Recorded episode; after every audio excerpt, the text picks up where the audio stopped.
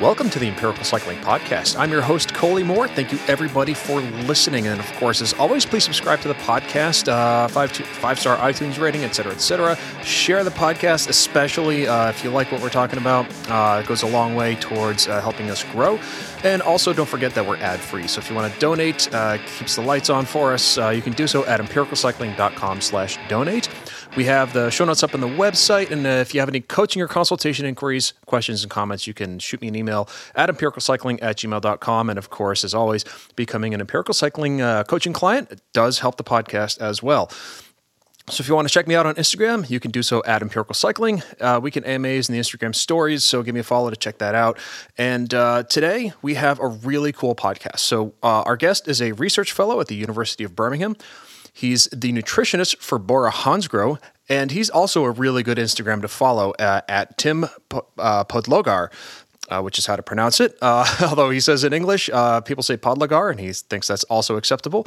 Um, so he's got a really cool Instagram. Uh, he's uh, a very open and thoughtful person. He's very thought provoking as well. Uh, he does a lot of reading. Um, and he does a lot of questioning things. And so he and I have been chatting on uh, Instagram now and then. Uh, and um, I think he's a very interesting guy. And I was so happy that he could uh, come onto the podcast. So uh, without further ado, let's get right into it.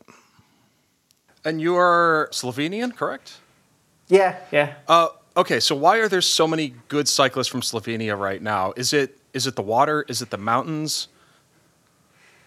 Yeah, it's a good question. Um, Slovenia is like a very small country. Uh, we only have two million people living there, uh, but the environment is like really, really nice for cycling. We have uh, flats and we have proper mountains. So we are on the we are on the southern part uh, of um, Alps. Mm-hmm. So we have like climbs up to 2,000 meters of elevation.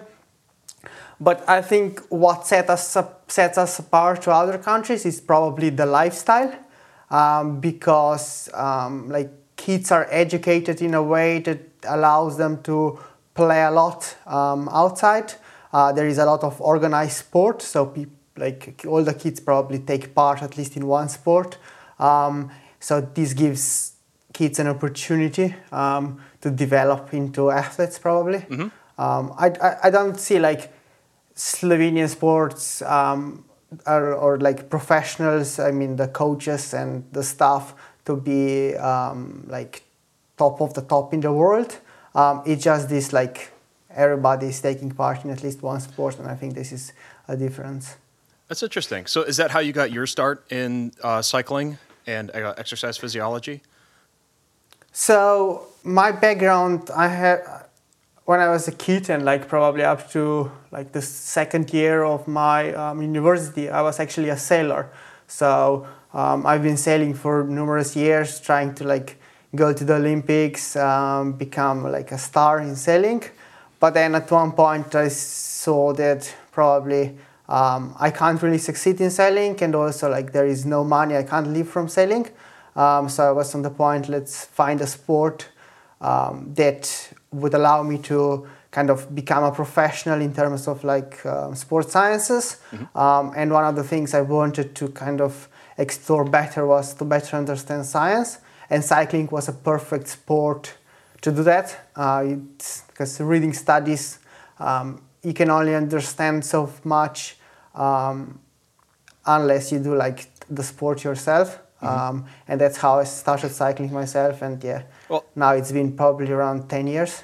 Yeah, it's actually actually been about 10 years for me too. I was uh, commuting to school when I went to get my second undergrad degree in biology, and I was riding my bike to school, and I thought this is the most fun thing I've ever done. I had I had been riding a little bit, but I was I just started trying to go fast, and I was like, this is great and then I heard that you could compete. so, um, and your uh, your Instagram is great, by the way. Everybody should follow you on Instagram, Tim Podlagar uh, on Instagram. Thanks. And I remember a couple weeks ago. You posted a story. All the interesting stuff happens in your stories. I feel like my Instagram is very the same way. um, I don't think you. I don't think you're interested in my Instagram, but I'm very much interested in yours. So in your Instagram, um, you talked uh, about a story about how you got interested in exercise physiology, and I, I want you to tell that story to me because I love it so much. so yeah, like I always thought I would study like engineering or physics or something like really like um, yes something more natural sciences or how to say. Um, but then I had this um, strength and conditioning coach um, that wasn't really happy of how like sports sciences uh, were in Slovenia, um, the university degree and stuff, and he was always opposing them. Um, but the problem of his was that he did he wasn't like edu- properly educated in the field, um, so he couldn't like do it himself. Mm-hmm. So one day he came up with an idea. Okay, Tim, um, perhaps you should be studying sports sciences so that we together can um, show them that perhaps they are incorrect. Um, so I started studying sports sciences knowingly that I will hear things that are probably incorrect and I should probably like question them. Um, and this was a really great start because whatever I heard at the uni, I didn't take for granted, but I just wanted to explore a bit deeper, uh, especially the things that I was really interested in.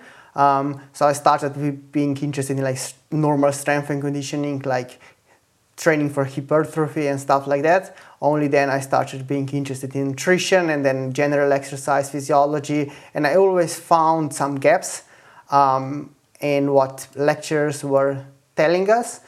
Um, and this kind of stayed with me um, because, yeah, it, we, all, we all have certain ideas that perhaps are not true um, and are based on certain understanding and certain um, knowledge we acquire over the time. Um, and I think we all have to come to our own conclusions based on the uh, literature and based on the evidence we read and see. Um, and that's yeah, and basically it, how I.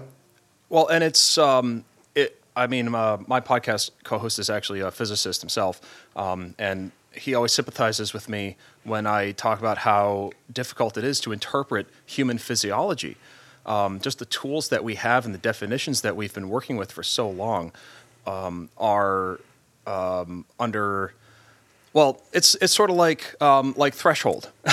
like there are how many definitions of threshold do we have, and how many are actually useful? Uh, I mean, I would say they're all useful in some degree. You know what I mean? Yeah, exactly. Yeah, it, it's a great example because we all talk about those thresholds, and then at one point we ask ourselves, are we actually talking about the same threshold? um, all right. Well, I've got more questions on that in a little bit, but uh, first I want to ask you about your current job. So you are the uh, nutritionist for Bora Hansgrohe, uh, or is that or is it still Bora Hansgrohe? Yeah, yeah. yeah. Uh, how did you get that job? Did you did they come lo- knocking at your door? Did they email you and say we want to hire you, or did you uh, did you apply for the job properly? No, I just heard from them one day. really? That's awesome. so, why do you think that they asked you? Do you think that they really just want to eat a lot of Haribo? uh, it was probably some um, recommendations from uh, people that I know. Um, I think yeah, that's probably the way. And um, I I got pretty like known for my Instagram account and um, critical thinking, and I think that's probably how I got there. Mm-hmm.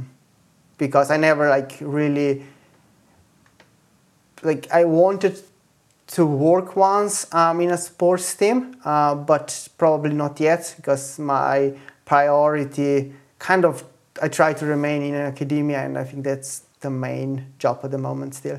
Um, um, okay, so I have I have two questions about that actually. The first one is, uh, what are you researching in academia? Because you post a lot about um, a lot of stuff from your lab, but uh, I don't really get a good impression of what you're actually studying. So, what's your current project? I'm sure you yeah, have it's, several. it's, it's interesting because I'm like working on different projects at the same time. Um, so my main employment is actually um, at the University of Birmingham. I'm a research fellow, um, and I'm supposed to be working on a project looking at um, exogenous carbohydrate oxidation rates um, and how these are effect- affected by heat acclimation. Um, so this is the project I'm about to start pretty soon. But otherwise, there are still some things that I started when I was still in Slovenia. Um, and these were more general like exercise uh, metabolism uh, studies or carbohydrate metabolism ones. Um, basically, my main r- research interest has always been um, exercise metabolism slash like probably carbohydrate metabolism, but I always kind of go into different ways um, as well, like study about menthol last year, uh, core body temperature sensor and stuff like that. So I'm always like kind of open to other things as well. Yeah, and um, well, I because I get the sense that you that you both read widely, and any time that you get struck by inspiration, you get on the bike and you start testing yourself. yeah, pretty much. Yeah. Uh. I mean, I've done the same thing. I had some inspiration uh, a week or two ago, and I uh, I'm a, a my main focus in training is track sprinting, but I decided to jump on the bike. And because I'm so highly trained as a strength athlete, I thought I would uh, try to find my uh, maximal lactate steady state. I found some very interesting things, and uh, including that um, if you don't do it for a while, it really hurts, like a lot. um, okay, so uh, so at, in your role as a nutritionist for Bora Hansgrohe, um, what changes have you already implemented with the team? I assume it's a lot more carbohydrates. I mean, we have always been a carbohydrate um, first uh, team, so it wasn't a lot of like carbohydrate periodization as such, um, and I kind of like that. Um, one of the things probably I like started really to push is um, more fructose um, in the recovery before racing and on the bike as well. Um, because fructose is probably my thing um, from also coming from research. Well, tell me more about that because I think because I just saw a thread on a forum a couple days ago talking about fructose causes cancer, fructose doesn't get used by the muscles, um, all kinds of things. Uh, so tell tell me more about fructose and why it's beneficial and where and, you know why you like to use fructose more for recovery and before races and stuff like that. So probably probably the biggest like um, in the public like why we kind of uh, see fructose as a bad guy um, is the fact that um, all those sweeter sweet uh, beverages um, like Coca-Cola and um, yeah, any sweets are basically full of fructose. Um, and people like over consuming sugars such um, and also fructose. And fructose can't really be metabolized in other tissues but in the liver. So basically, this kind of causes uh, fructose overload in the liver, um, especially if the liver glycogen is full, and then we perhaps um, this leads to problems like um, accumulation or formation of um, fats in the liver, um, which can be formed from fructose. But in athletes, this is just another energy source because, for instance, during exercise, uh, fructose uses a different transporter um, for the uptake from the gut into the bloodstream, um, and this way can, we can actually get more carbohydrates into the bloodstream um, at a quicker rate. And then the next thing is because it has to go into the liver, um, in the liver it get, gets converted to um, glucose or lactate or is, form, is forming glycogen. So during exercise we get another substrate that muscles can use and this is lactate. So sometimes during exercise, if you're eating something with a lot of um, fructose, like just table um, sugar, you can actually see a higher uh, lactate values. Mm-hmm. Um, and this is just driving this concentration gradient up, and we can then um, metabolize this um, lactate just like glucose. And so, the, um, so the team was doing less fructose previously. Like, were most of their uh, most of their pre-race supplements and recovery supplements mostly glucose based? So it's kind of the, the problem is with the, I think in the industry itself uh, because um, most of the like sports nutrition companies are still refusing to add fructose into their products and they just um, use maltodextrin. Um, but we've shown like in Birmingham and then there are some other studies as well showing that even in recovery or pre-exercise perhaps additional fructose can speed up the liver glycogen synthesis. So um, it's always like something that's uh, beneficial. But if we take a look at like composition of energy gels, energy drinks um, available on the market, we see that they're mostly maltodextrin based. Um, and this is not ideal because this only allows you to ingest like up to 60, 70 grams of carbs per hour, whereas professional cycling teams are pushing towards 120 at the moment, and you can't really do that without um, addition of fructose. Um, so it's something that like some brand, brands are like finally catching up with science, uh, although we know this for like more than 15 years. Um, and this is also like why I got involved in the sports nutrition brand, um, and I started developing my products just for the sake because I couldn't give any good recommendations to my athletes. So, what is your product? What are you selling?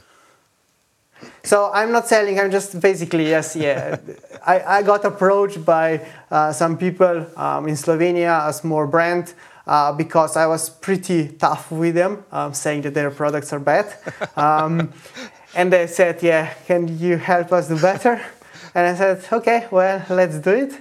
Um, so the brand is called um, Nduranz, um, starting with N and co- um, ending with Z. And basically, um, our other products are based on 1 to 0.8 ratio, maltodextrin and fructose, which I believe is um, the optimal ratio for uh, during exercise fueling and then recovery as well, probably. Oh, interesting. Okay, because that um, I will cross out that question later because that was one of the ones I was going to ask you. Um, so let me actually ask you more about um, your job with Bora Hansgrohe. So because um, I know you and I had DM'd on Instagram before, and you said that you're not a coach, but do you feel like you're starting to become more of like a nutrition coach in your role here? So I always kind of I don't want to be a coach, although I probably have a lot of like knowledge uh, coaching wise. I even like lectured and gave lectures on about coach um, endurance coaching back in Slovenia. Um, so this is something yeah I'm kind of probably mostly fam- pretty familiar with. Um, I just don't want to coach anyone um, because I want to like be as good as I can be in just one area. So this is nutrition. Uh, but in order to really understand nutrition and um, be good at giving advice, you then need to understand everything else around it. Um, otherwise, you end up with just like a very reductionist view and you just focus on nutrition and you don't see anything else um, and then you can come up with some stupid ideas that might sound smart in terms of nutrition, but they just don't work. Um, well, I like that because I th- think what I've found in coaching. Um, because I came from academia initially, but I was riding my bike at the same time, and I was always trying to apply what I was learning to my training, and um, and I found that when you actually have to apply it practically, you come up with very different requirements for the things that you are going to work with because like I cannot measure my VO2 max like just riding around. Um, and so the big question became, um, you know, what are the key performance metrics that we can use for practical, like everyday athletes versus what metrics would you use having daily access to a lab? Are, are they different? Yeah, I think so. So one of the things that I learned over the years was so you can I can measure I have access to all the equipment. Um, I can do a VO2 test every single day. I can measure rectal temperature every single day. Um, I can do con- probably continuous biopsies. I can look at the blood and stuff.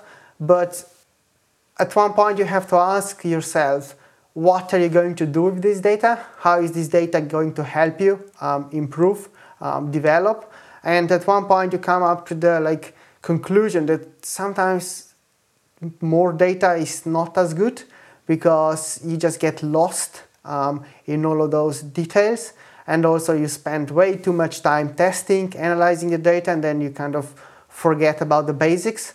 Um, so I'm not like very convinced that you need to go into the lab and do all the tests all the time. Um, it's nice to have like a like a, a picture of the athlete, um, an idea what's going on, but um, like continuous testing day after day with like measuring um, VO2 on every single training session, measuring lactate on every single training session, that's just overkill in my view.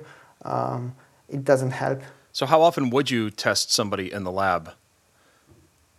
So, it really depends of what kind of an athlete he is. So, let's take someone that is kind of trying to become a cyclist. Um, he's still improving greatly. Um, so, for instance, he can still improve the VO2 max every single year. Then perhaps like having two to three times, um, two to three um, testing sessions in the lab can be a good thing. Um, for instance, to measure the first lactate threshold, the second threshold, and then perhaps like VO2 max. But then, if you take like professional athlete, his VO2 max is not gonna change over the years at all. It's gonna stay where it is. So why test it um, if it's not gonna change? Um, so it's like it's pointless. So you probably just have to test the parameters that are actually changing. So perhaps like the first threshold, the second threshold, um, and then you can always like do it on the go as well. Um, sometimes if it's like taking too much time because you can clearly see based on like heart rate, based on the feelings, uh, how the rider is behaving. Um, and those thresholds are not set in stone. So you see one number, I don't know, 350 watts today.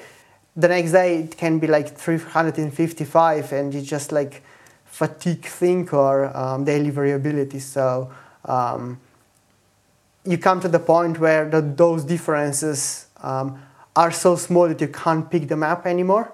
Um, whereas in novice athletes, you have to keep testing because those change so quickly. Mm-hmm. Yeah, I completely agree with you on all of that, by the way. But um, so you mentioned first and second threshold because this is something where I think that you and I disagree a little bit on, um, which I thought would be interesting to talk about because. Um, you know, I asked you once uh, what you prefer uh, for second threshold. Well, actually, let's talk about first threshold first. Um, so, what's your testing procedure for first threshold? Like, what's your how do how do you define? Because if we want to talk about it in terms of uh, exercise intensity domains, it's between the um, oh crap, I never I never talk about the domains. It's uh, the light and the moderate or something. Yeah, so it's moderate, heavy, uh, and mo- yeah, mo- yeah, between moderate and heavy. So, how would you go about finding that? Um, so, like myself, if I can do it and I have the equipment at the time, I would probably do um, lactate, um, like 0.5 of a millimole increase from the baseline. Um, that's how I, I, would define the first threshold. In the past or recent, more recently, let's say, um, I've been using the ventilatory threshold, so the first like increase in ventilation. Um, and it was pretty similar to, for instance, lactate. I was going to say because um, don't uh, don't VT1 and LT1 decouple to some degree. I mean, it's probably de- down to again to like to the measurement measurement error yeah. as well.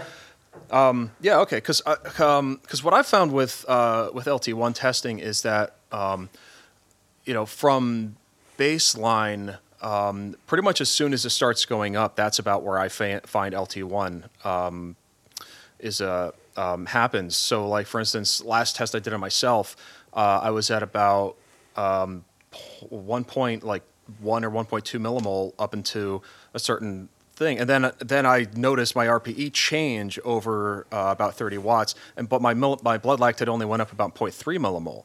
Um, and so when we look at a, a threshold like that, um, you know, what other kind of criteria would you use to help define it? So it's probably talk test uh, is very useful as well. So this is the, is the last point where you can normally talk mm-hmm. Um, because the ventilation is still manageable. Um, and the other one is probably um, like heart rate drift that would occur over the duration of a few hours. So for instance, I know exactly my threshold just by like doing training sessions in close proximity to the threshold and if I see like an increase in heart rate over like two, three, four hours, then I'm definitely over the threshold.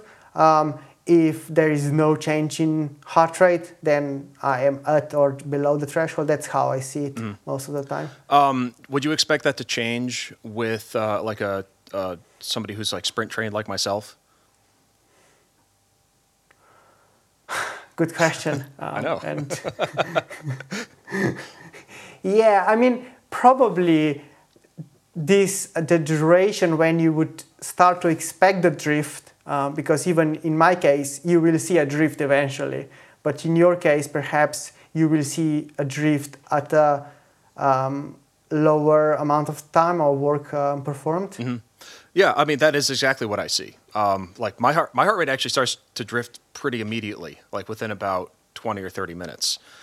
Um, but I actually don't find that uh, myself. I don't find heart rate and uh, a drift to be a good um, indicator because I, you know, for me personally, I want my thre- de- uh, threshold definitions to work for everybody across the board, whether whether sprint trained or not. Because I know that you work with super well trained endurance athletes most of the time, but you know, when I'm working with uh, an average athlete um, who may have a lot of fast twitch fibers or you know do a lot of strength training on the side, I want my definition to work like that too. Um, you know what I mean? Yeah, yeah, yeah. I totally get it. Yeah. Um, uh, well, okay, so let's talk about the second threshold because um, you don't like FTP, is what I hear.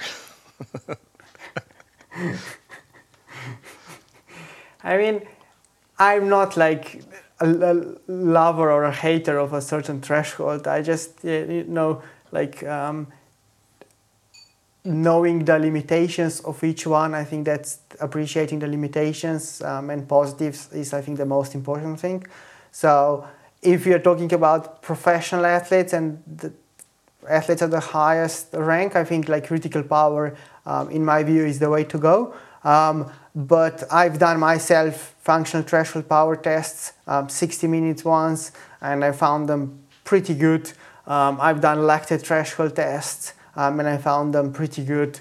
Um, so all those tests, I think, have a space. Even the ramp test, to a certain degree, like what TrainerRoad was doing, is fine for a certain population because you can't expect everyone to do like three minute all out and 12 minute all out and five minute all out and expect to get like a perfect fit for the critical power test. And you can't expect people to go to the lab and do the lactate threshold testing. So overall i think it's down to the context of what athlete wants to achieve and then it's also down to the coach that knows the limitations of the um, threshold he's using. Um, and I think like consistency is the key here uh, because yeah, if you do like in the spring a functional threshold power test like 20 minutes and then you take 95% and then uh, in three months time you do a critical power test and you compare the data um, that's not how you do it um, you have to be consistent and i think that's the most important thing um, I agree with you there because I I personally don't like critical power um, because I find especially with with sprinters and people who have good anaerobic capacity, it can still overestimate what is reasonable for them to accomplish as a threshold. So I want to run my definition of threshold by you and see what you think. So my definition my definition of threshold is the work rate at which above the athlete fatigues much faster and below where they fatigue much slower. Yeah, in a way, I mean, it's it, it's very difficult, different how you view it. But yeah, I get this point about like the percentage of muscle fiber type, um, the muscle fiber type distribution, because I think that plays a big role um, in time to like fatigue or time to task failure.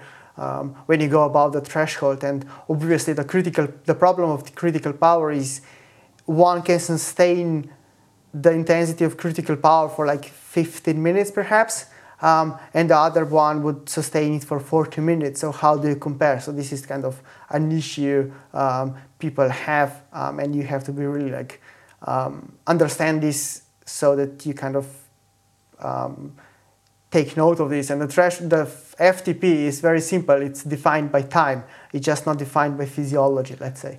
Interesting because um, because uh, I'm going to have Andy Coggan on the podcast to talk about this very thing, actually, because, um, you know, because he initially, uh, you know, a long time ago said FTP is the power at maximal lactate steady state, but um, you know there was a good uh, a good paper recently uh, from I think um, I think Mark Bern, uh, Burnley was on it. Uh, Andrew Jones was an author. Um, I think Poole was an author, uh, and where they talk about the downsides of using maximal lactate steady state, and you know that they put forth that critical power would be uh, a better metric. Uh, and while I agree with their uh, criticisms of ma- maximal lactate steady state, um, you know. Um, I actually forgot where I was going with this. Um, yeah, so I see the drawback, but I think um, you know, what I use personally is I look for the inflection point in the power curve. Because that to me is the best marker that we have for this threshold, because I don't think it correlates very well with the definition for maximal lactate steady state, for critical power, for OBLA, uh, for Dmax method and a RAM test. Like all of these things, I don't think that they work with 100% of athletes. That's, that's my personal standard as a coach for uh, threshold. Um, do, do you agree with that? Do you disagree? Um, I'm sure you're somewhere in the middle. yeah, I, I try to understand both camps, and I think it's like looking from the scientific point of view, we are trying to find like an explanation, a physiological explanation of what would constitute a threshold. And this is why we say, okay, so maximum lactate steady state, the problem of it is that we are looking at what happens in the blood and then critical power probably more reflects what is going on in the muscle. Um, but then from the coach's perspective, this doesn't really help. Um, so when you want to like really prescribe training sessions, then perhaps the duration um, component um, is more important. Um, and this is when you kind of yeah you have good point to like use a different method. And if you know the limitations of your method i think that's that's that's the most important thing. Um, yeah well i mean uh, personally i don't find my method actually has a limitation because uh, i it, i find that it works for every single athlete that i coach. Um, whereas i i mean not I didn't want to say like limitation per se, but like it's the physiological thing that perhaps the like rationale um, or the explanation for underlying physiology. Um, yeah, yeah, you're right. Because what happens in the blood is not what happens in the muscle, and you know what happens in the working set of muscles is not necessarily the same across all muscles. So if we're looking, I agree. So if we're looking for a metabolic state in a muscle, we're not going to find it uh, distributed evenly across all working muscle. So, eh, or the blood. So, yeah, yeah, I agree. Um, so speaking of metrics, uh, I just saw this morning that you uh, got a paper on VO2 Max accepted. So, uh, congratulations, by the way. Uh, so, tell me a little bit about that paper. So, yeah, it started like a year and a half ago um, when I started shaping the module. Um, I was um, in Slovenia, so it was like endurance um, coaching method or something like that. And I was reading those papers from the Norwegian um, school, uh, Norwegian scientists, and I found out that their VO2 max was in the like 70s. Uh, like people were highly trained, elite athletes, probably average 72, 75, um, and that's super high. But then when I was looking at the threshold power, like or the like the um, I think they use um, power at 4 millimoles of lactate, it was like 4.5 watts per kilo. And I was like, well, these are not elite athletes because elite athletes or elite cyclists with a VO2 max of 75 have a threshold of like 5.3 at least watts per kilo, um, most of them. Um, and the increases in performance you see after a result of certain intervention are as a result much different. And those athletes obviously if their VO2 max was really high and the power was low. Their efficiency on the bike was really poor. Um, and they have a lot of room for improvement. So whatever you will give them they will improve vastly. Um, and obviously this didn't reflect um, like the real world. So if you would apply the same strategy into Bora Hans Hansgrohe riders or whichever like highly trained athletes, you will not see the same responses. And I was thinking perhaps VO2 max is not the best, let's say, predictor or um, of performance or let's say um, or better like descriptor of um, training status of um, athletes so i started thinking well what would it be then and then i came up with this idea like okay well it's probably the boundary between the heavy and severe exercise intensity domain so let it be maximal lactate steady state critical power um, at the end of the day they are all very close like within like probably 10, 15 watts, and that's still like 0.1, 0.2 watts per kilo, right? Mm-hmm. Um, it's not that vastly different. So I came with this idea and um, talked to the colleagues uh, Peter Leo and James Spragg, and they were like, "Yeah, you're right." Uh, so we started like shaping an opinion article, um, and basically we were just hit by reviewers saying that that's just not acceptable. So we were rejected in four different journals. I'm sorry about that. Um, well, why do you think that there was such pushback? Because, because um, you know, I think people like me and you know our generation of uh, well, if I if I may be so bold as to suggest that I am a sports scientist of any degree, um, so I think our our generation of sports scientists would generally think that that's probably acceptable. Um, so why do you think you got uh, you were met with such bad reviews? I don't know. I think it's, as you said, it's probably like the generation thing. Because even looking at the Twitter this morning when we shared um, that we got this accepted and we explained what the paper is about, uh, although they haven't been able to read it, um, it was kind of the, the younger generation was like, yeah, that's how it should be done. There is no like no question whatsoever. But then the older generation was more like, yeah, perhaps no, it's VO2 a really good um, descriptor of general health status and yeah, yada yada yada. So it was like, it's I think it's a tradition thing um, at the end of the day, and I think this is the biggest, the, uh, one of the big problems we have in like sports sciences or exercise physiology as such, because we we have these old traditions that we just keep copying and pasting into new articles, and then um, we just we are sometimes just lost um, in old dogmas and beliefs. Mm-hmm. Yeah. Um, well, because I think um, every couple years, what seems to happen is a different section of the uh, exercise physiology world finds out that um, certain things related to VO2 max and performance are not as they seem. Because I remember a couple years ago, in another section of exercise physiology Twitter that I follow, um, they discovered that uh, you know critical power.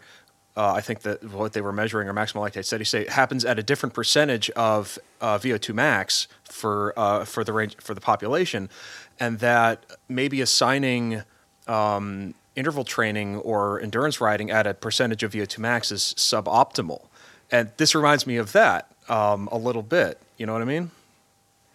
Yeah, exactly. So, for instance, what we do, like in usually in exercise metabolism studies, is um, we get participants to the lab. We do a VO2 max test, which is like a graded exercise test to task failure, um, and then instead of figuring out where the first and the second threshold are, by whichever definition, um, what we do is we just take percentage of the peak power uh, we achieve on that test. Mm-hmm. And for some people it can be over the threshold the first one or for certain for some it can be below uh, and nobody knows but we are happy because we we standardized um, the intensity right? so uh, so what i'm getting a sense of and i actually see this a lot in the cycling world whether it's at races or whether it's in the lab or with coaches uh, having something standardized and easy for the people who are administering whatever it is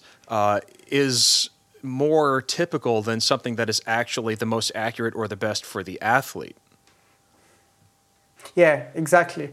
Um, so one of the problems is probably like understanding because many coaches don't have like a proper training. Um, they just become trainers or coaches um, after completing or finishing their um, cycling career, um, and they just learned a few things that they don't really know the physiology, um, and they're just doing what they were taught um, in the past, or they just listen to someone uh, who has certain beliefs, and then we end up with exactly this. Yeah, it's I, I always call it selection bias. So whatever you think works for you must work for everybody, and if it doesn't work for a certain person, they don't uh, it, you know, well, it, not always, but it seems like oftentimes they won't think about what is wrong with my approach. They'll think, oh, this person just isn't getting faster, and that's just what it is. Yeah. Uh, so if this is like probably comes uh, back to like responders or non-responders to exercise training because in the past there were some studies indicating yeah you can't imp- certain people cannot improve uh, VO2 max and we're talking about untrained people uh, and what they did in those studies were they just give them like steady state exercise. Um, and then a few years ago, there was a scientist, Carsten Lundby, that actually challenged this. And what he did was he just um, assigned those people that did not respond initially to a training protocol that was a bit more demanding, uh, and suddenly they increased their VO2 max. So basically, there are no non-responders.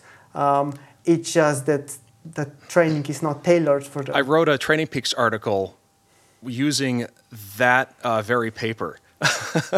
a couple years ago. Uh, I used that one, and there was another one by I think uh, a great study by Rønnestad where they had the same amount of um, training uh, sessions per three or four weeks. And for one group, they did most of the training sessions in the first week, and then one per for the le- next two or three weeks.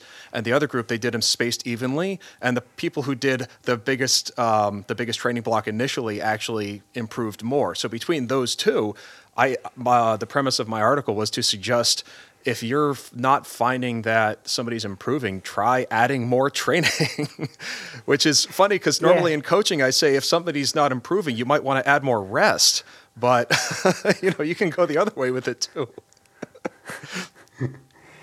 yeah it's, it's really like it's a tough one and sometimes yeah it's like listening to the athlete and figuring out what really is and what in what state they are um, whether it's fatigue or is it just yeah lack of training yeah yeah and and Lundby is actually one of my very favorite um, people right now in terms of uh, doing research and publishing papers um, so I, I, love that you brought him up because he's one of my favorites. Him and uh, Monteiro are are my two very favorites right now. Um, so Okay, so let's talk about um, nutrition and adaptation a little bit because I'm really excited to talk about this with you because um, it's very rare that I find somebody who agrees with me on stuff like this. So, um, so my podcast listeners will uh, will be like, "Oh God, this again." But I think I've only released one podcast episode on this. So, um, okay, so the big question is, can we improve adaptations with endurance training by manipulating nutrition? Yes and no. Um, that's the. of course. so it depends. Um, so so yeah. what is the what is the yes? How does the yes work? So when we manipulate nutrition, what do we manipulate, and how does that improve adaptation? So let's come to those responders and non-responders. For instance, we have an athlete that only has 10 hours a week to train, right? Um, and he's young, he's recovering quick, um, but he simply uh, he's working um, full time and doesn't have more time to devote to training. Uh, so in this case, carbohydrate periodization or restricting carbohydrates before certain training sessions can help because this will add to the like stress um, of the training session itself and as a result of that he might improve and this is pretty clear in the evidence like carbohydrate periodization works in those people. But then when we have an athlete that has all the time in the world, like can train 20, 30 hours a week, um, training is way bigger stimulus than is nutrition. So we actually, with nutrition, need to make sure that he can do as much training as possible. Um, so in this way, with nutrition, we just support the training rather than um, make adaptations or like try to um, improve the adaptations to training. I, I 100% agree with you on all of that. Um, and actually, one of the things that I've found that is so difficult with carbohydrate periodization for amateur athletes is actually getting them to eat an isocaloric diet. A lot of the time, they are failing at having enough food because the other foods that they eat are so filling. Do you find the same? It's it's very it depends really on athlete from athlete to athlete, but it's like one of the things that I really struggle is to like probably to get them eat more carbohydrates and probably less fat. Um, I think like carbohydrate availability is a big limitation to most mm-hmm. athletes mm-hmm. because they're kind of feared of having too much too much uh, too many carbohydrates. So, what kind of uh, training session do you have people do with uh, restricted carbohydrates? So, for instance, um, I don't like currently work with many athletes uh, because um, I simply don't have time. But like for myself, I have exactly 15 hours a week um, of time available for cycling. I can't do like an hour more probably. Um, and because I'm doing, I've been doing this for years, I need to find a way how to make the training sessions a bit more stressful. So whenever I have training sessions that are like steady state or below the first threshold, um, I try to do them like with limited amount of carbs, which means that I wake up, um, have coffee, um, and jump straight to the bike um, and do the session. Um, if next day I have a hard training session planned, I might have some carbohydrates in the second hour of the training session. Um, if I have like another training, uh, steady state training session the next day, I would just go without carbs. Um, and then the previous evening, I would probably wouldn't like overfill uh, myself with carbohydrates. Um, on the other hand, if I was doing intervals, I would obviously have breakfast, eat plenty of carbs the evening before and during as well. So, what would you say is about the maximum duration for a steady state training session where you would restrict carbohydrates? I find it's around two hours, probably. Yeah, that's that's pretty much what I find too. I've and actually I've uh, experimented with some people going longer than that with restricted carbohydrates, um, but I would usually tell them to you know, eat a low carbohydrate meal before getting on the bike and then eat carbohydrates on the bike because you're already depleted and you don't want to bonk. Um, and that's what I've actually found works pretty well. Yeah, I mean, one of the things that, like, the problem of those long um, training session uh, fasted without carbohydrates is that um, you basically are depleting the liver glycogen, and the liver glycogen um, is a good, like, um, signal to the body of, of the hunger. Um, so if you finish this session without any carbs, um, you will really have depleted liver glycogen. Um, and for the rest of the day, you might be overfeeding as a result of that mm-hmm. because mm-hmm. You would be starving, um, especially considering that um, muscle is kind of being pr- prioritized, at least that's how I see it um, in terms of glycogen repletion. So liver can s- stay um, like limit to a, fill to a limited capacity for like at least 24 hours mm-hmm. um, after being completely empty. Interesting. Okay, cool. Um, so actually, that brings up another question. So fasted rides. Um, you know, this is similar because I don't have people do carbohydrate restricted rides fasted. I actually dislike fasted rides like completely. Although it, you know, I think it's for short and easy. I think it works. So um, it's you know, so you would say about an hour or two fasted is okay. Yeah. So one of my PhD studies was actually looking at delayed carbohydrate feeding, um, and I think this is like really really good uh, way of how to like maintain very high fat oxidation rates, maintain this cellular stress um, but maintain like blood glucose levels um, and maintain glycemia. I think this is really important from the recovery perspective. Um, so I usually, to my athletes, recommend having carbohydrates in the second hour of exercise. Mm. Um, I'm a bit more extreme just because it's me and I can do whatever I want. But uh... I, uh, I, I respect that because um, I think you always have to try something yourself and see and see how stupid is this uh, that I'm about to do before I give it to somebody that I'm responsible for. um, actually, that brings up um, what I wanted to ask you next about this, which is um, so what do you think is the mechanism behind this? Because um, I think a couple papers have looked at this, but I'm not entirely sure uh, what you think about this.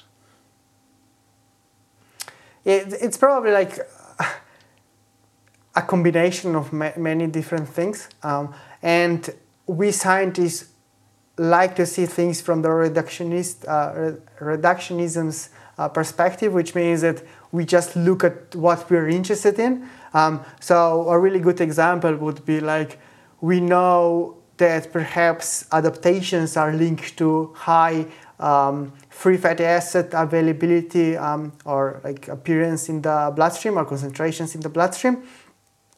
Um, but then, so we kind of want to like have high amounts of free fatty acids in the blood during exercise, and this is going to lead to adaptations. So that's why we do glycogen depleted training, and that's why we do no feeding during exercise.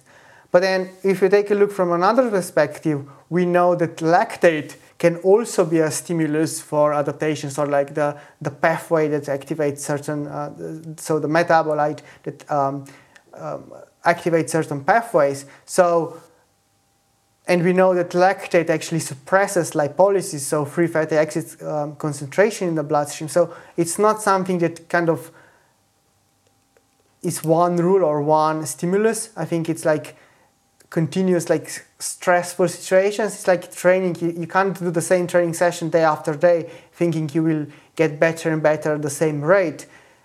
You need to like a kind of experiment but uh, overall i think it's the flux through the mitochondria that's most important. Um, whatever this is um, is it fats? Is it carbohydrates? Um, doesn't really matter. As long as it's mitochondrial working at full capacity. I think it's interesting you say that because um, because I have an even more reductionist view of adaptation than that. um, but uh, but to me, if we look at mitochondrial flux, um, I think that goes hand in hand with all of the other stimulus that I think happens, such as presence of reactive oxygen species, um, you know, AMPK activation, um, you know, presence of calcium, uh, things like that. And so, as long as we've got the mitochondria working at a high rate for a long time, we get all of these other things that I see. Exactly. Yeah. So, so you know, it's um, I actually call that. Uh, I've, I've always wanted to know who said this first, but I don't remember. Um, it was um, metaphorically true, but literally false. So it gets us to act in such a way that leads to improvement, but not exactly for the right reasons, um, even though the right reasons are happening parallel to what we think is happening. Yeah, yeah, it's a good point. I mean, also like one of the things that we kind of nutritionists or nutritionists like to do is okay, well, so we'll do fasted rites or carbohydrate depleted rites so that we, it will, we will induce um, higher fat oxidation rates during exercise. So let's work on fat oxidation rates during exercise and improve that.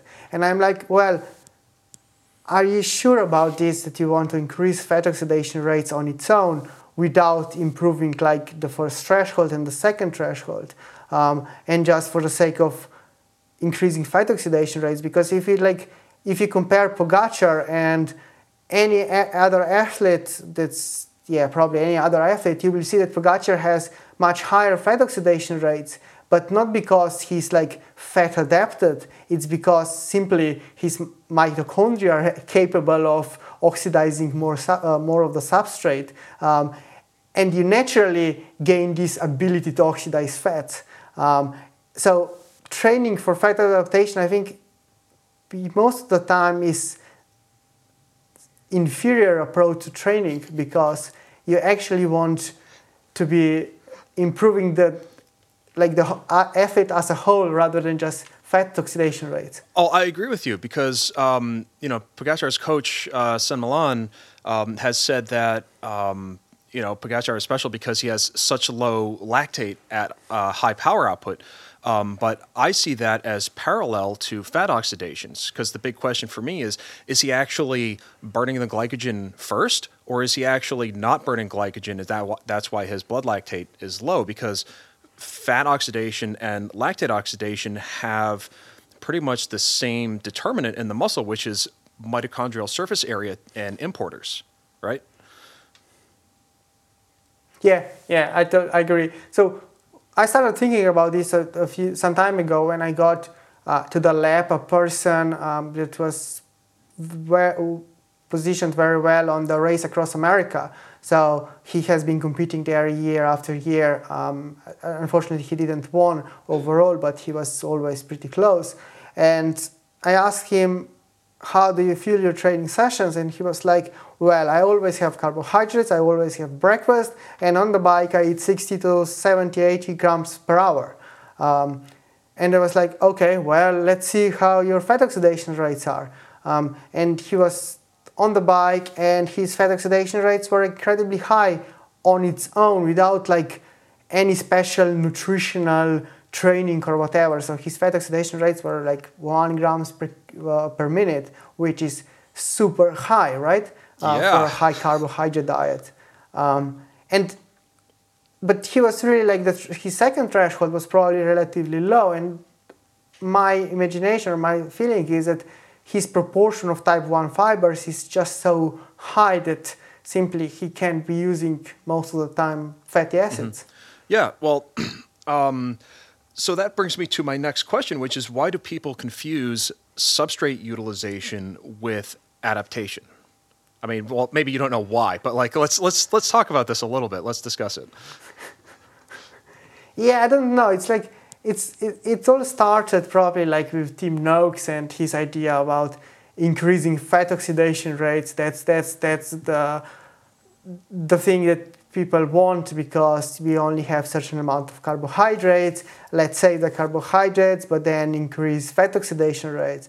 And to a certain degree, this kind of makes sense because yeah, obviously we don't have enough carbohydrates in the body. So instead of like thinking about how to reduce the relative effort um, at this like 200 watts so that um, from being above the force threshold to be below the force threshold and this way increasing fat oxidation rates we started thinking about how do we at the same relative exercise intensity um, increase fat oxidation mm-hmm. rates um, and then, okay, well, we can do that with high fat diet, obviously, uh, because we remove the carbohydrates, but then we didn't do much in terms of general uh, training, probably.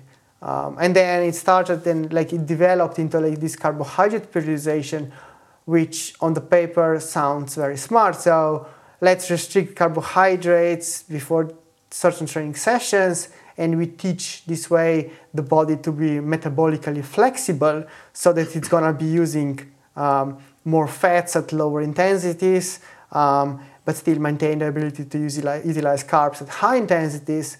Um, but i'm not too sure if this is actually the mechanism why people improved after such intervention or, or was it just because they got better and because of the bigger training stimulus um, and we are back to the question we had earlier on. Yeah, we are. But um, man, let's take a minute to think about what happened to Tim Noakes because he was so good way back in the day. Like, what, what was that? Like, when was the change? About 10, 12 years ago, something like that? No, if you even like look at um, his papers, oh, yeah. papers from the 90s. Oh, yeah, it was like um, the. He was. Yeah, yeah. He was always challenging beliefs, um, but for some time he was challenging beliefs in the areas that kind of um, needed challenging. Mm-hmm. Um, so he made like improvements um, and he made people think.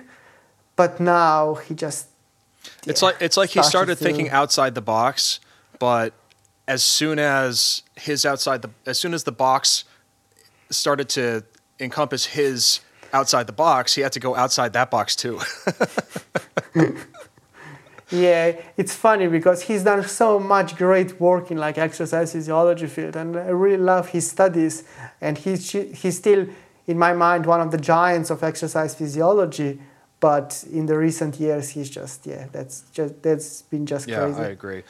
Um, okay, so let's go with the other um, with the other thing. So um, why can why does carbo, uh, uh, uh, nutritional uh, interventions how do they not help adaptation? Because uh, so let's think more about like professional athletes. Um, So, because I think a lot of people see some professional athletes doing low carbohydrate rides, but in your opinion, it's completely unnecessary, right? Yeah, one of the things is then if you do a low carbohydrate ride, then you probably have to sacrifice the duration or intensity of that ride or the recovery. So if you want to do like 25 hours a week, then you probably really can't do that much, um, especially at the younger age. Perhaps like if we take a, for example, Chris Froome or those um, older riders that are just used to doing so such large volumes and have been doing that for ages now. Perhaps they need a nutritional intervention to increase that stress. But for younger riders that are still improving, um, we just need to support uh, with the nutrition. It's the same like as with uh, HIIT training, uh, I mean like heat adaptation uh, or altitude training. Um, it can be a stimulus, but too much um, can be always a problem. Um, so well, so let's think about a developing athlete, for instance. So at what point would you say let's because a lot of developing athletes are you know they're teenagers, they're in university um, they don't have a lot of time to ride. So, at what age, at what point in training would you think, okay, it's it may be time to start doing some morning fasted rides? It really depends, like how they recover, um, how much they are improving. For instance, uh, if they have like uh, some coaches like like to do um, seven day uh, long blocks, so no recovery, no proper recovery day. Um, so no like rest day, but they have like one hour really easy spin. So for instance, we can start with that and see how they are. Um, for that like easy spin, you don't you just have protein beforehand and perhaps even like some essential amino acids during the ride and see how you feel uh, and how you recover. Um, but other than that, I probably like I don't recommend unless they're like time limited mm-hmm. really. Um, to add any way of uh, carbohydrate periodization because you're always risking um, uh, uh, getting them into like relative energy deficiency, um, and we don't really want that. Yeah, uh, yeah, because I agree. Because um, one of the things that I think I've seen a lot with some uh, some local amateur athletes, some elite ones who are well regarded. Uh, they'll do things like, "I'm going to do an eight-hour fasted Fat Max ride today." Uh, it's like, and everybody's losing their minds because you know think about the people who look up to you. Like this is crazy for you to do, but you know what if some 14-year-old kid wants to do the same, uh, and then this leads to big problems down the road. You know what I mean? Um, so when you so actually here's a question that's completely out of the blue but um, you know when you post stuff like that that you're doing on social media because i remember uh, one day you did a fasted ride because um, you i think it was something like you didn't believe in uh, carbohydrate loading. It's better to do a fasted hard ride and then eat a lot or something like that. So um, you know do you think that there's um, some kind of mechanism of responsibility to make sure that um, you know kids watching and who want to get faster and who respect you like don't do the same thing? Yeah probably um, so I, I got this quite a lot from my coach because he was yeah because i was posting these stupid comments and uh, what i was doing um, and he was like come on Tim you have to like uh, remove those comments because obviously this is not doing anyone a favor. Um, and probably i don't really show what um, all the suffering I'm going through. yeah, nobody uh, does. just because, yeah, uh, because it's just yeah, it's not appropriate. Um, and that's why I kind of really want to like on Instagram trying to push the carbohydrates uh, to be as important as possible. Um, because yeah, in the past I, I think I was also part of like the people that were giving out the wrong message, um, and I think that's not good. Um, especially after seeing that sometimes I do certain training session and then I got asked by certain people, why did you do those intervals at this and this intensity with this amount of rest? And I was like, well, I have absolutely no idea, but apparently somebody is analyzing my training sessions. I mean, you have like what, 2,500 Instagram followers or something like that? So. Yeah, it's not much, but um, yeah, I mean, um, I've I've only got 1,900, so I, uh, I I I like to think I don't have much either, and then you know somebody will tag me like, "Hey, why did you say this? What about this?" And I'm like, "Oh, people are paying attention. That's weird." yeah, I think I like sometimes I just for the sake of this I um, post a stupid story. I remember last summer I was. Um, going to um, Italy, and then on the way there, I stopped in a um, chocolate shop um, and I wrote down that I'm doing fat loading. uh,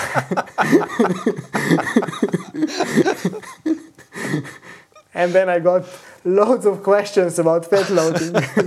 uh, I've I actually did fat loading before a doctor's appointment a couple weeks ago. Um, I uh, we got some uh, some bacon from a local uh, uh, a local friend who's got a farm, and um, and we we ate it, and the next morning I got my my uh, LDL and cholesterol checked, and my doctor told me that that I need to stop doing that.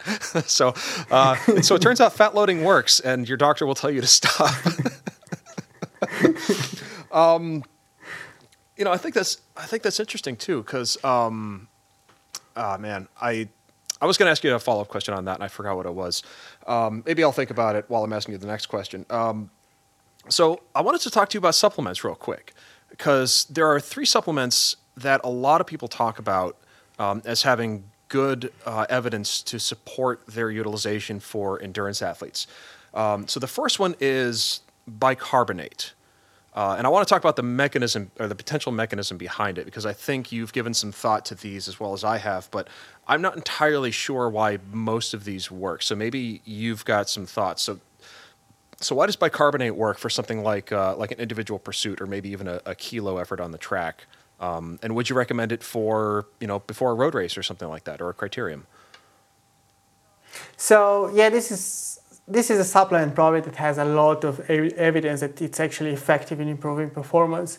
Uh, what so bicarb does so the bicarbonate um, part of the molecule, so it's sodium bicarb. That's what we ingest. Uh, the bicarbonate like helps to buffer um, the um, hydrogen ions uh, in the bloodstream, meaning that we kind of get uh, a normalization of um, pH in the blood. Um, and I think what this leads to is actually because um, obviously pH in the blood is probably not as important as is pH in the uh, muscles. But by normalizing the pH in the uh, bloodstream, you create a bigger concentration gradient uh, for hydrogen ions. And this way you drive more um, hydrogen ions and lactate from the muscles into the bloodstream. And this is probably why you see an increase in uh, blood lactate even at the same power output with sodium bicarb supplementation. Um, but the question. So you basically and you basically like um, buffer the muscles. Well, so well. the question is, uh, I have actually yet to see evidence that um, acidity in the muscles actually impairs contraction. Uh, I've actually seen instances where it improves contraction force. So the question is, what enzyme is are we actually helping? Because I am assuming it's um, uh, oh god, what's the what's the one in the second enzyme in glycolysis. Um,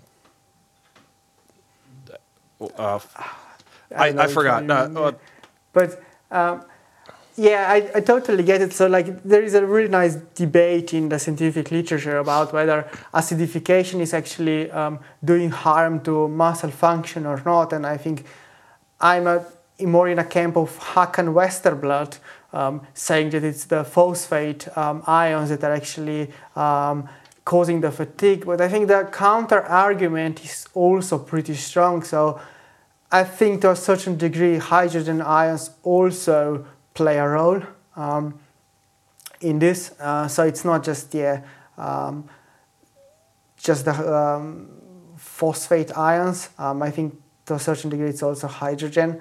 Um, so I think it's that, and also there is some evidence showing that acidification of the blood itself leads to like um, perception of effort i think um, so combining like components of uh, lactic acid meaning um, hydrogen ions and lactate make you feel tired or fatigued uh, or feel the well, pain. because we probably Um, have so I think- chemoreceptors for that kind of thing.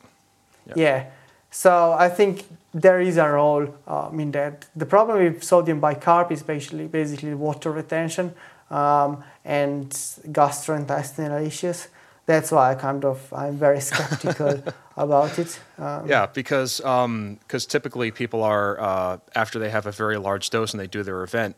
Uh, actually, if they time it wrong, I've seen people run to the toilet even before their event.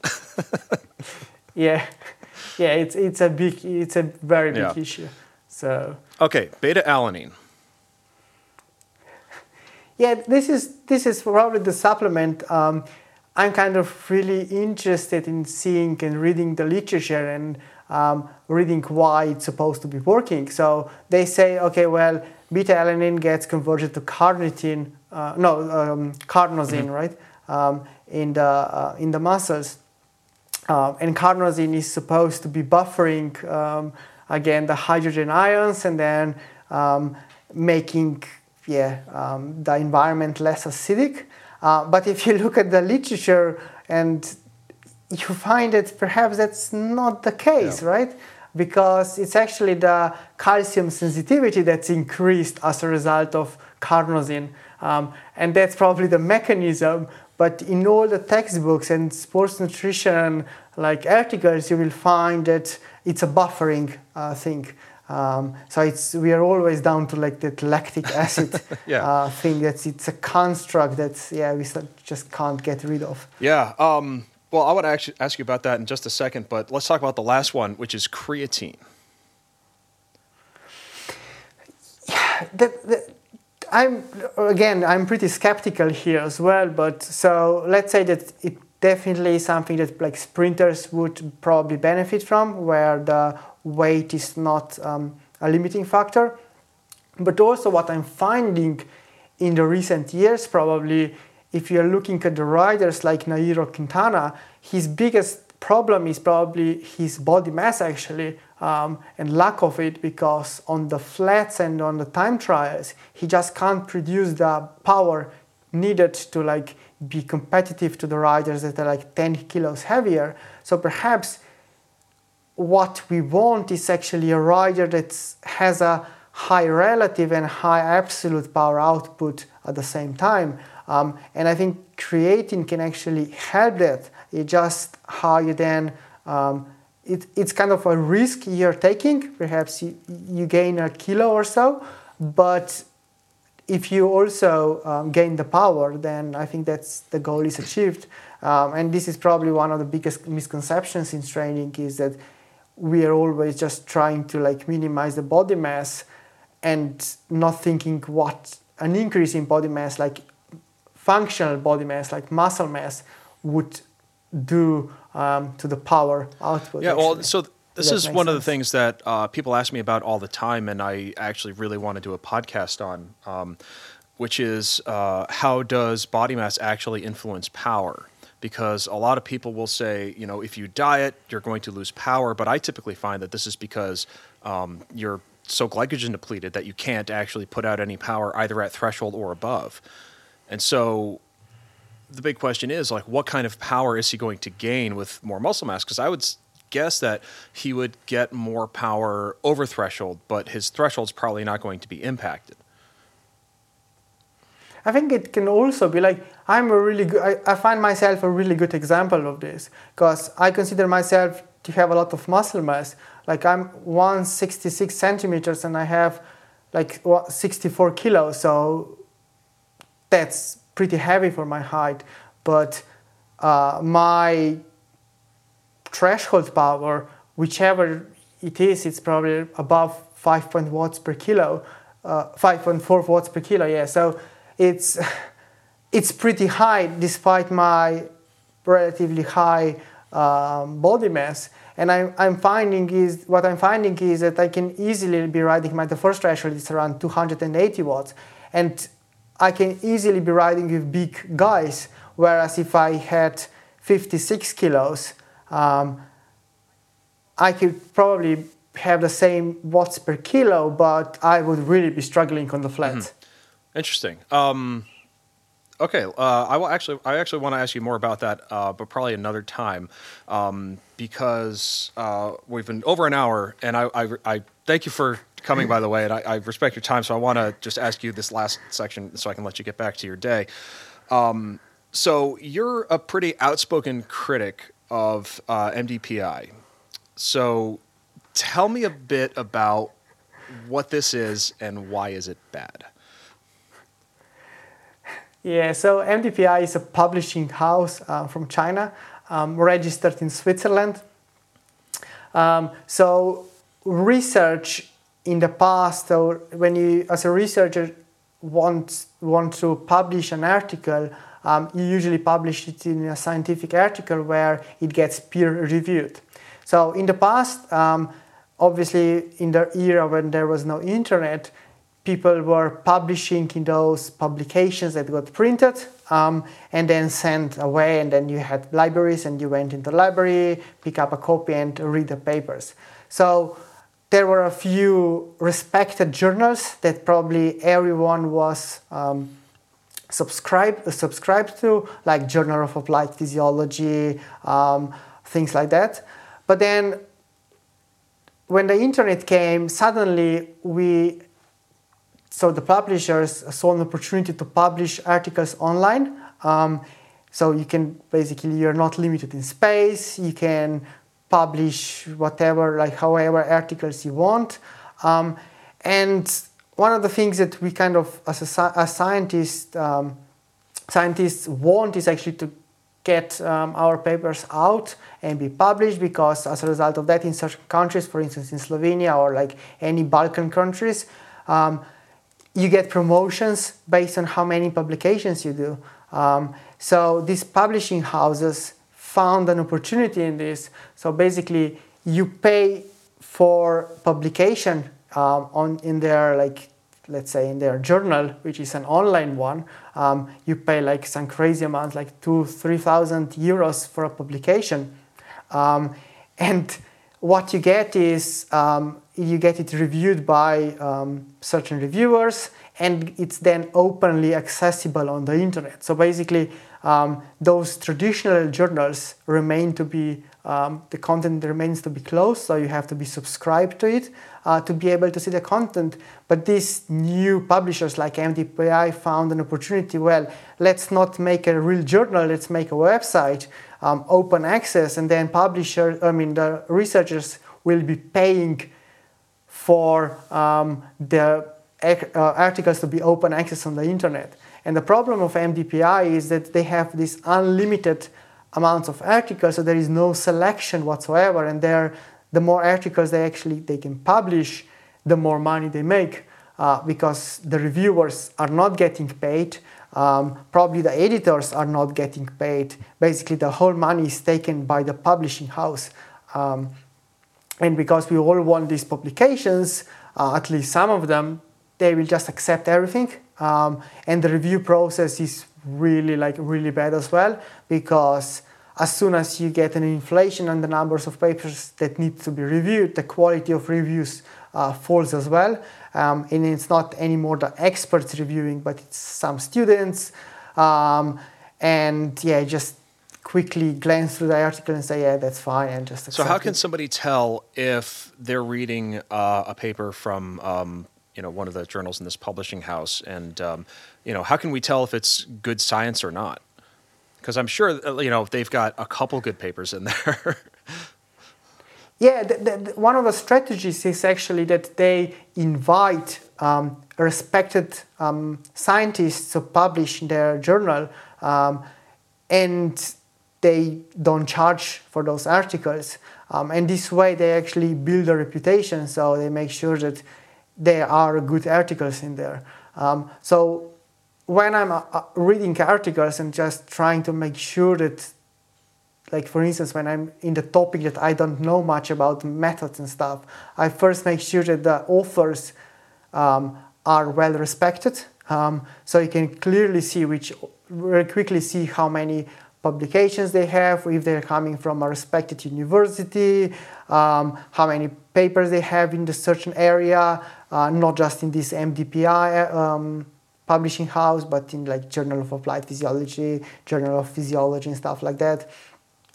Um, and then you can quickly see uh, which articles are probably good and which are bad. Um, and unfortunately, it's more or less the articles from like countries that are not well known for doing good science that are most So, what countries are these?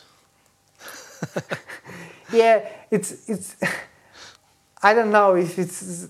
I might be like biased or something, but probably like the states, um, can uh, the, the English-speaking countries, let's say, are pretty good quality usually, um, and the problems are usually from the countries that have this um, like promotion system in the universities based on the number of publications. So um, let's say ex-Yugoslavia countries, for instance, probably Spain is one country that I keep seeing bad articles from.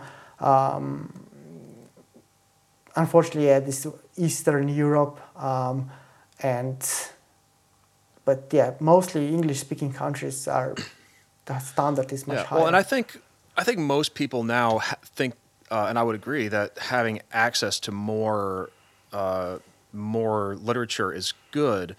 Um, but I think that there may be a disconnect between what we think of as good science versus um, somebody who just thinks that if it's published and peer reviewed at all, that it's good science.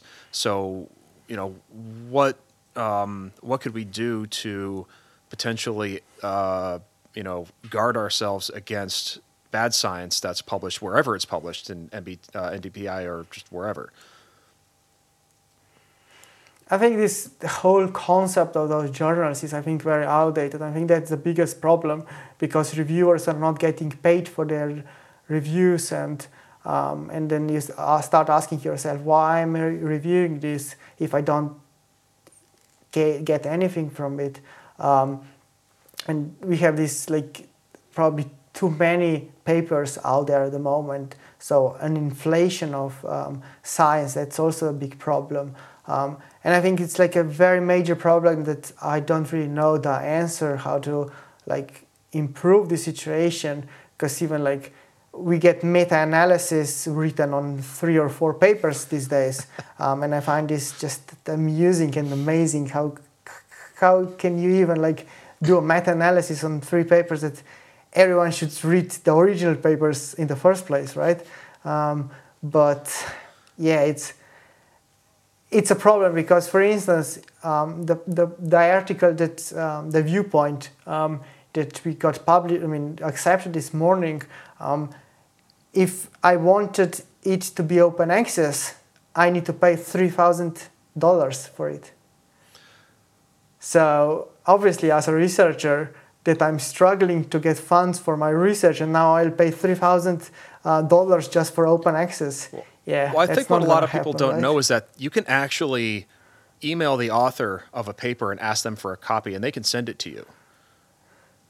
Yeah, that's we always do, um, and yeah, I'm I'm a fan of Sci-Hub as well. Me too. So, uh, I think that's the reason that uh, that my podcast is able to exist at all at this point. Otherwise, it would be I, you know, I, I don't have the budget to read as many papers as I do if I had to pay for all of them. Because um, I probably read anywhere between five and 50 papers a week, and I assume you're about the same. Yeah, yeah. Um, even like with the university that has access to most journals, I even I still find myself using Sci-Hub uh, very very yeah. often. Um, so it's a it's a problem, and that's why kind of MDPI is um, also so popular because it, it allows you to publish open access articles straight mm. away. Um, what do you? Th- what about journals like uh, that are more open access, like um, uh, PLOS One? I think is open access. Um, Frontiers. Mm-hmm. Um, um, yeah. So uh, you know, so are other open access journals? Um, you know, because I've actually read a lot of good papers in those journals. So you know, is is it just because something's open access? Obviously, it doesn't mean it's bad, right? So how do we look at the papers and think this is good science, this is bad science? Um, well, I, I, think you and I have an easier time with it, but uh, like an average athlete who wants to read more of the scientific literature themselves, like what recommendations would you make to them? so usually when as a researcher wants to publish an article, you want to publish it in the best possible journal. Um, and best possible journal is not perhaps the journal with the highest impact factor, but like the respected journal um, that has a tradition. And most of the time, you will find articles being um, um, end up in Frontiers um, or, for instance, MDPI that got rejected at some point in those respected journals. Um, so you always have to, I mean, I always ask myself, why did this article end up in being in Frontiers instead of a journal of, I don't know, physiology or something like that? Um, and you all usually find a reason for that, unless, for instance, the authors uh, got the invitation to publish for free there. Um, but otherwise, they would, everyone would probably like to publish rather in like those traditional journals, more respected mm-hmm. ones.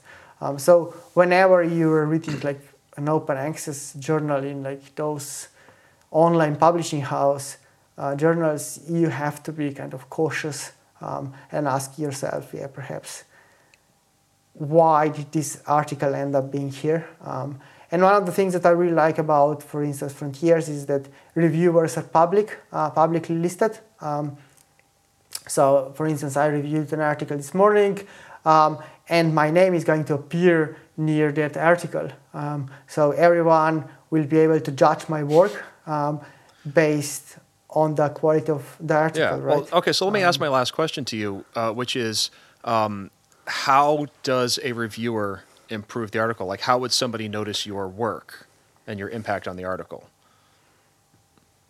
You can't really see it, right?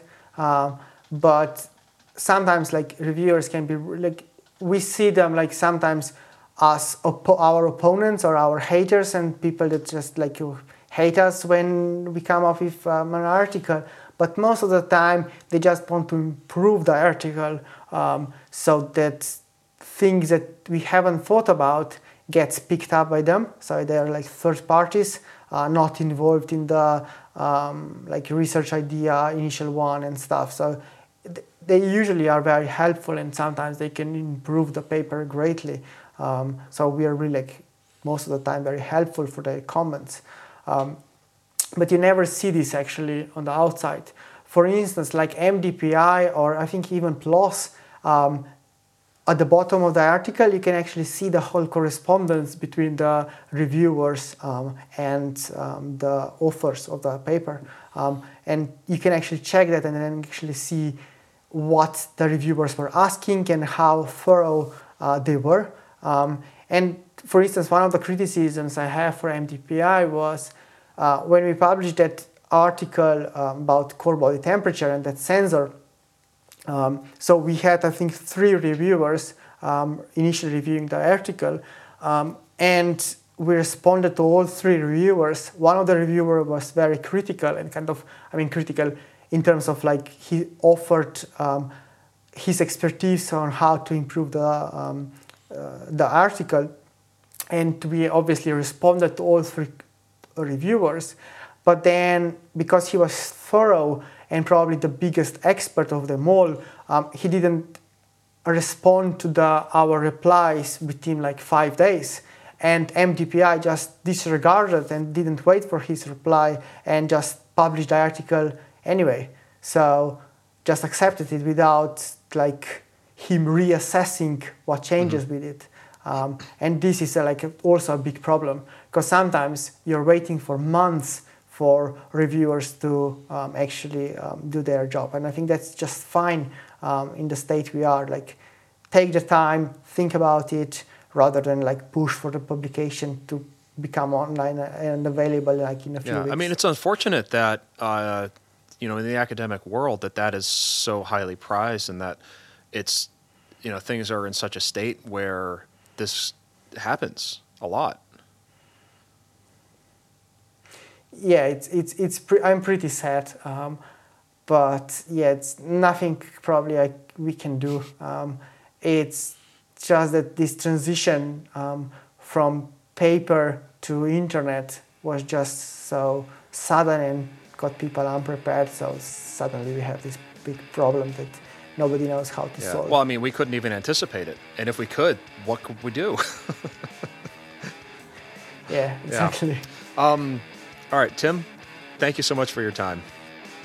All right, so once again, I want to thank Tim for his time. That was a great conversation. Uh, I was, um, I'm sorry I'm not a better interviewer, but I am doing my level best. Uh, so um, we'll probably have him on again. Uh, there's always lots more to talk about. Um, so if you want to check him out, he is uh, Tim Podlogar on Instagram. And if you want to check me out, I am Empirical Cycling on Instagram, in case you couldn't figure that out. Everybody did. Uh, can AMAs and the stories as well. And Tim's stories are awesome as well, so really check him out. Uh, he's going to be great. So um, again, if you want to share the podcast, thank you so much for that. Uh, reach out if you want to become an empirical cycling coaching client, uh, empiricalcycling at gmail.com. If you want to set up a consultation, we can look at your data, et cetera, et cetera. Um, if you want to donate, you can do so at empiricalcycling.com slash donate. So um, uh, with that, uh, we'll see everybody next time.